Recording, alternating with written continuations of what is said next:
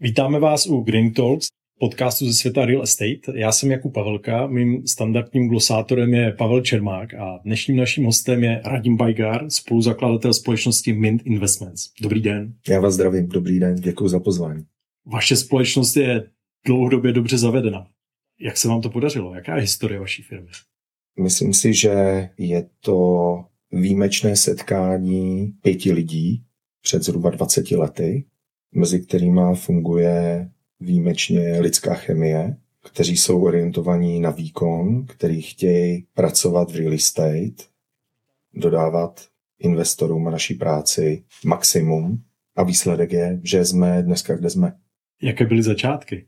Začátky byly hodně pestré. Když jsme založili předchůdce Mind Investments, takzvaný CEC Capital CZ, tak jsme si s mýma úplně prvníma kolegama Vojtou Krausem a Katarinou Lindberg. Dali, jsme spolupracovali v Londýně kolem roku 2000, tak jsme si dali za cíl, že se vrátíme do regionu, založíme nemovitostní fondy, který rozjedou fakticky investiční nemovitostní institucionální investiční biznis v České republice a že využijou ty velké mezery mezi fakticky středoevropskýma nebo českýma slovenskýma realitama z hlediska výnosu, nájmu a západní Evropou. Mm-hmm. Jsme vnímali, že to je dlouhodobě neudržitelné, že tady existuje obrovská příležitost a vzhledem k tomu, že všichni jsme všichni pocházeli z investičního bankovnictví, mm. kde jsme tvořili hodnoty z hlediska PNL pouze, což nás už úplně nebavilo, že PNL je fajn, ale nevidíte za sebou reálný výsledek, hmm. cihly, sklo, beton, to, že to někdo využívá, že to nějak funguje. Řekli jsme si, že vzhledem k tomu, že to tady nikdo nedělá, že to chceme udělat. A udělali jsme to. Takže jste se cítili jako průkopníci? Určitě jsme byli průkopníci. My jsme se dali dohromady v tom kolem roku 2001-2002, což je víc než 20 let zpátky ještě dohromady SG Capital Golub, který se o nás dověděl díky článku ve Financial Times, který o nás napsal, že zakládáme tenhle ten fond s touhle myšlenkou. Takže jsme se potkali a vlastně my už jsme v té době pracovali nějakou dobu s Českou spořitelnou, s vedením spořitelny jsme se velice dobře znali, že v Londýně jsme s nimi dělali roadshows ohledně českých akcí, hmm. že to byl velký akciový titul spořitelna měla podobný plán, podobné foutky, že chce vlastně spustit nemovitostní fond, ale neměla nikoho, kdo by to pro ně řídil. V té době byl CEO český spořitelný Jack Stack. Spořitelně se to finálně, když jsme se jsme udělali partnership s J Capital Group, G velký jméno samozřejmě, tak se jim to hodně, hodně zalíbilo a řekli, že ten nemovitostní fond s náma chtějí spustit.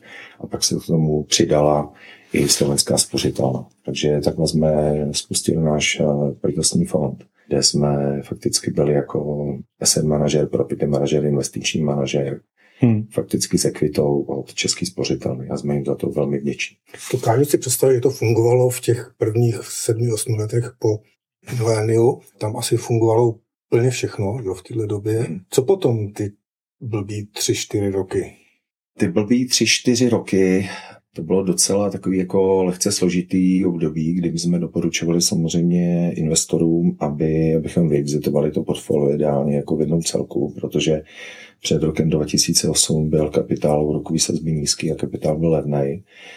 Pak se to změnilo, oni to neměli ve své investiční strategii.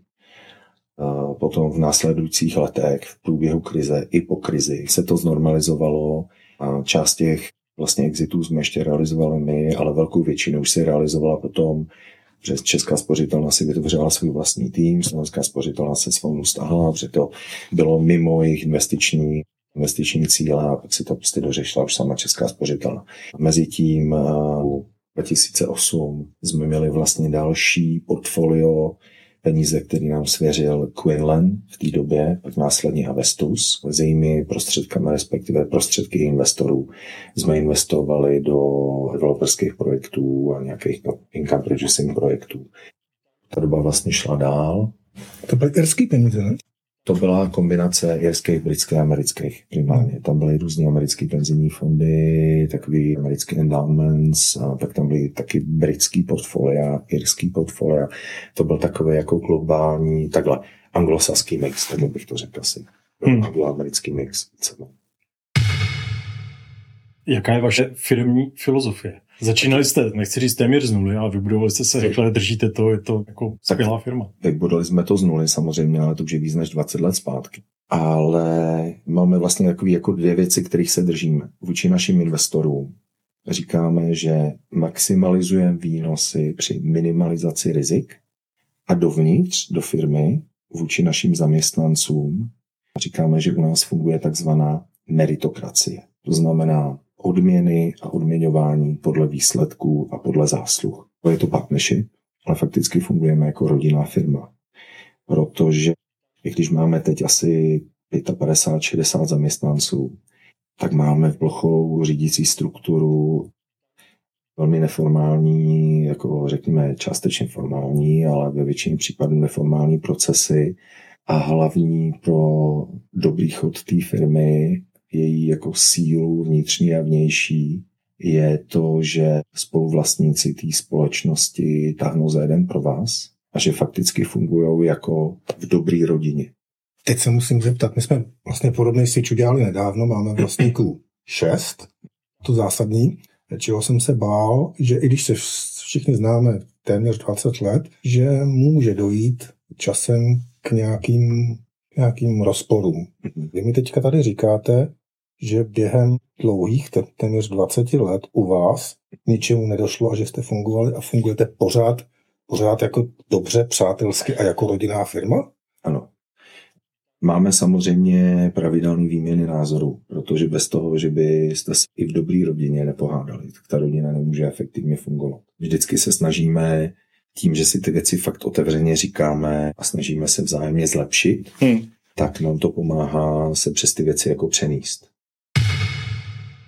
Máte v portfoliu bytové domy, kancelář, retaily, všechno možný. Vnímáte nějaké aktuální trendy? Jak se chovají administrativní budovy a nájemci po covidu? Všichni řeší, že se vrátí do kanceláří, nevrátí do kanceláří. Mm-hmm. Jaký z toho máte pocit? Myslím si, že z hlediska kancelářského trhu, že jsme v té lepší části světa momentálně. My to vidíme zhruba tak, že oproti roku 2019, což byl poslední normální rok, tak máme prakticky u všech projektů a tu četnost návštěv někde mezi 75 a 80 procenty. To znamená, hmm. je tam materiální pokles, pravděpodobně primárně kvůli home office, který podle různých biznisů různě, různě fungují. Máme jeden dům, kde máme velkého globálního konzultanta, kde ta četnost je někde, řekněme, mezi 55 a 60 procenty, kde evidentně jako jedou na tom home officeu a vysokým procentem. A tuhle četnost, ať už je 20 nebo 60, přenášejí na vás, nebo je to jejich náklad? Ne, je to jejich náklad. Je to stále jejich náklad.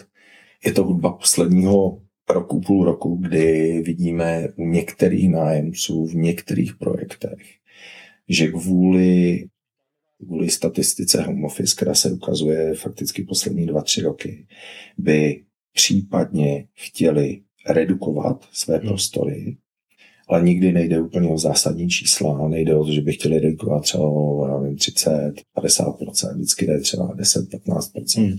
Je to relativně malé číslo. Takže se jim to nevyplatí. Ne, se jim to nevyplatí. Přesně jim se to fakticky nevyplatí, protože zase, když potřebuje pro někoho takovýto pracovní místo jako šérovaný, tak na to pracovní místo teoreticky potřebujete víc prostoru že to místo musí být vlastně pohodlnější, ta kanceláře musí být víc funky, aby tam ti lidi měli chuť přijít jo, a podobné věci. Takže Kdybych to zhrnul ofisu, vidíme vyšší četnost v letošním roce poptávky po redukcích. Zároveň vidíme určitý expanze. To čistý číslo je lehce negativní, hmm. ale žádná tragédie to rozhodně není. Takže vlastně zaměstnavatele stejně jako my přistupují k tím zaměstnancům, že tohle je nějaký vlastně zaměstnanecký benefit. Neznáme jako HR politiku jednotlivých našich nájemců, kterých máme strašně moc, ale vidět, že podle těch různých segmentů a ty firmy k tomu přistupují různě, jakmile jste různí ajťáci, hmm. účetní, finanční kontroleři, právníci, tak to home office samozřejmě, nebo konzultanti, tak je samozřejmě výrazně víc používaná, než když děláte práci, která se souvisí s intenzivní komunikací, s nějakýma technickýma věcmi. Přesně tak. Je to opravdu, je to firma od firmy, Nedá se to nějak úplně jako generalizovat, ale samozřejmě ten benefit té home office se tady zaved. Hmm. Myslím, že není zdaleka tak rozšířené a využívané jako třeba v západní Evropě nebo nedej bože ve Spojených státech, kde jim to fakticky likviduje office trh primárně v New Yorku a v dalších velkých městech. Ale přišlo to k nám taky, je evidentní, že to nezmizí. A čím je to globálnější nájemce, globálnější klient, tím víc to přináší k nám. U nich to Podle segmentu. Hmm. Máte pravdu, ale záleží zase na tom segmentu. Jo, ale eh, máte pravdu, že čím větší je to jako globální firma, tím více to dostává pravděpodobně do té firmní HR politiky. Hmm. Jak se chová retailový trh? Retailový trh se výrazně zotavuje po covidovým, dvouletým covidovým hmm. období. A I přesto, že nám poslední rok fakticky permanentně klesají reální, ale ty dominantní shopping centra, které jsou mimo centrum Prahy, které je hodně ovlivněný turistikou, a mají někde mezi 20, 25, 30 procenty nárůst tržeb oproti roku 2019. Mm-hmm. Což víceméně nějak pokrývá tu inflaci za to v období. Takže tam jako reální nárůsty nejsou. Ale na druhou stranu mohlo to být, řekl bych, že to mohlo být ještě horší, protože teďko se lidi vracejí do kamenných prodejů. Hmm. Za covidu strašně frčel, frčel e-commerce a prostě spousta velkých e-commerce retailerů mělo obrovský nárůsty. V letošním roce mají obrovský meziroční poklesy.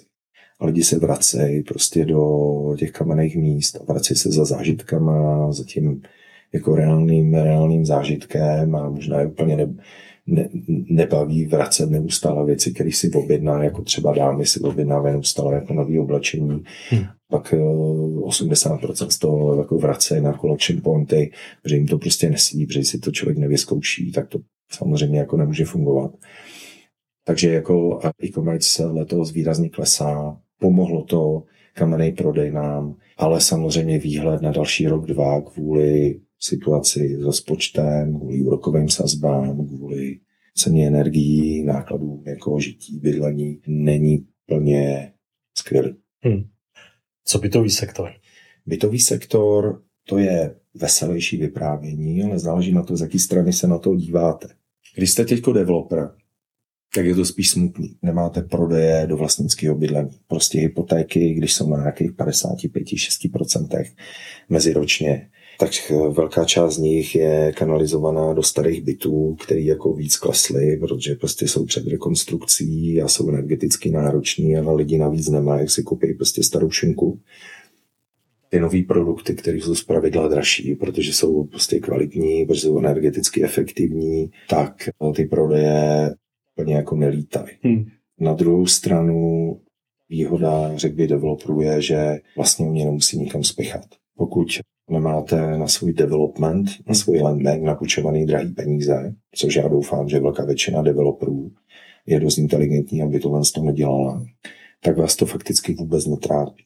Protože z dlouhodobého hlediska vám neustále porostou stavební náklady, jednak kvůli energetické efektivitě, druhé kvůli dalším předpisům ohledně, já nevím, hasičiny, hygieny, parkování elektro, elektromobilitě a trojak především z hlediska nákladů práce. Hmm. Protože lidi, kteří opravdu mají dobře pracovat rukama, ti budou vždycky dražší a dražší. Myslím, že růst mest v tomhle segmentu bude rychlejší než u nás u bílých výjimečků. Hmm. Jo, momentálně. Takže si myslím, že developři momentálně, momentálně jsou eh, malinko smutní, protože nezahajovali rok, rok a půl stavby, vlastně moc neprodává, pokud nechce úplně podkatnout ceny a prodává s negativníma maržema. Na druhou stranu my z našeho pohledu, myslím, že většina developerů může počkat, ten trh není teď moc pozitivní, máme zase extrémně vysoké sazby, musíme počkat, až nám klesne inflace a ČNBčko to snad katne někde jako zase k úrovni evropských sazeb, EU, eurosazeb. Ale pro nás, jako pro, že my jsme zároveň, nejsme jenom developer, ale jsme zároveň investor hmm. na, do nájemního bydlení. Fakticky kupujeme do našeho rezidenčního fondu velký, nový, energeticky efektivní nájemní projekty. A to je ten současnosti. A to je ten současnosti, hmm. protože lidi si ho nemůžou dovolit, že ani většina střední třídy. Hmm. Koupit byt na hypotéku s těma současnýma sazbama, takže prostě je tedy nájemní trh, nájmy se zhruba na polovině a nutních splátek hypoték hmm. na stejný produkt. Zároveň pro nás tohle období je velmi zajímavý, protože tím, že developři fakticky nemůžou moc prodávat do trhu, tak by to chtěli, když ten produkt je pro nás vhodný, je tam vhodný mix malometrážní bytů, ideálně 1 KK, 2 KK, 2 plus 1, že velký byty nechcem, že investičně to nedává velký, velký smysl pro nájemní bydlení, tak ti developři nás vnímá, jako jsme jedna z mála příležitostí, komu teď prodat. Hmm.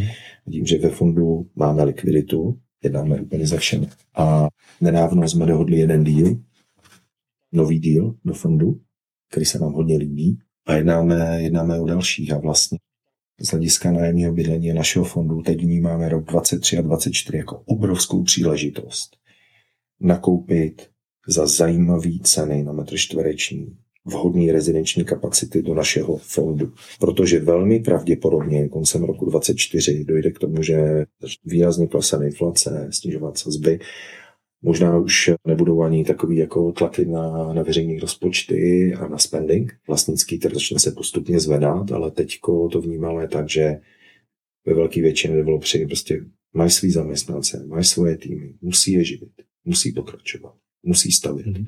musí čerpat fíčka, musí něco dělat, nemůžou takže musí prodávat. Musí prodávat, nemůžou ty stroje na dva roky vypnout. Hmm. My jsme tady. Jaký je poměr jednotlivých segmentů, čili retail, kanceláře nebo další segmenty a jestli se ten poměr nějak dramaticky během těch posledních dvou let změnil. Takže jsme primárně ne finanční investor, ale nemovitostní investor. Uh-huh.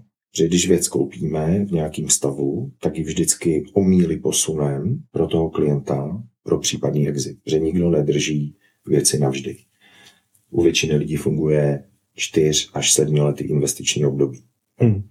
Takže jsme nemovitostní investor. Kupujeme kanceláře, dáváme je dokupy, pronajímáme, přestavujeme, děláme tam technologické změny, regenerujeme je, aby byly před sebou 15-20 let životnosti, typicky marka, vák, hydroizolace, střecha, všechny tyhle ty věci, tak to je jako jedna věc, kterou děláme. A ten development, ten je o té příležitosti, o tom, co na tom trhu dává smysl. Ku příkladu, historicky před deseti a více lety jsme rádi stav shopping center.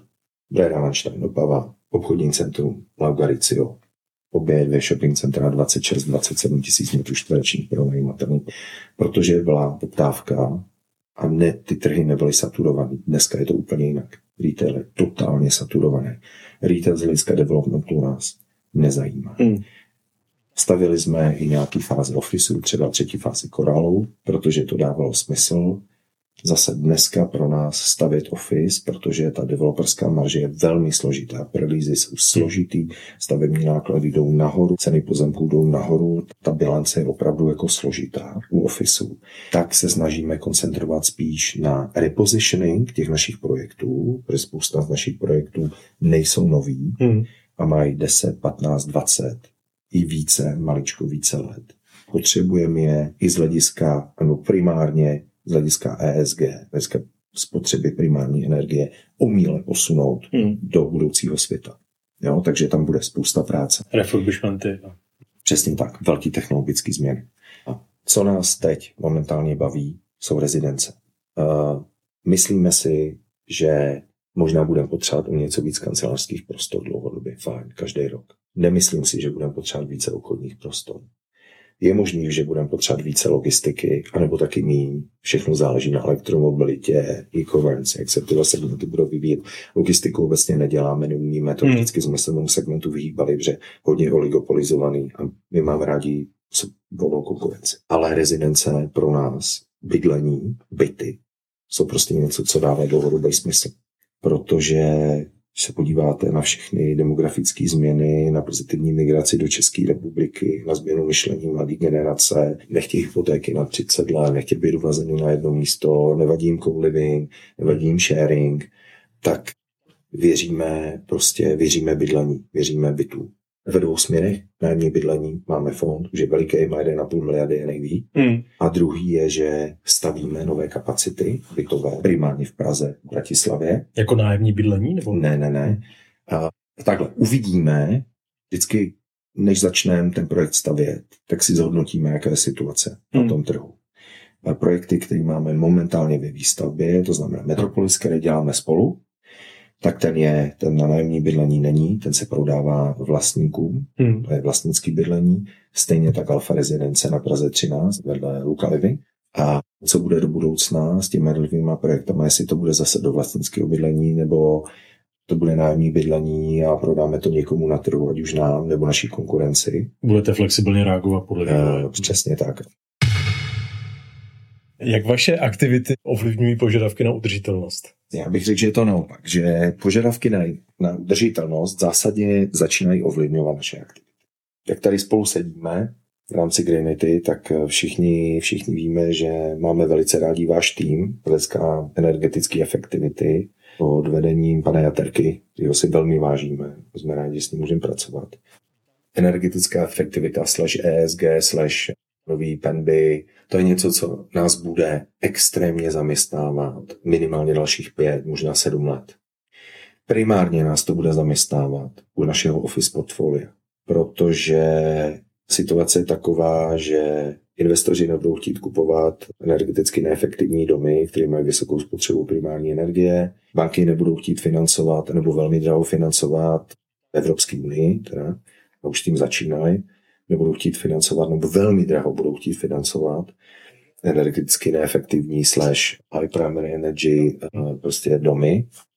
A my budeme na celém našem office portfoliu dalších 3, 5, 7 let pracovat na tom, abychom to v rámci ekonomických možností, které máme, dovedli do nějakého perfektního stavu z hlediska objemu spotřeby primární energie. Hmm. A na to se díváme z různých úhlů pohledu spolu taky. Co to znamená, kromě té práce, kterou s tím bude mít, z hlediska CAPEXu do budoucna, který nás čeká neminou, to víme. Tak to znamená taky to, že když se díváme třeba typicky v office segmentu, co bychom případně koupili. Prostě kritérium NBU slash ESG spotřeby primární energie je absolutně jako důležitá věc a má extrémní dopad na cenu. Hmm.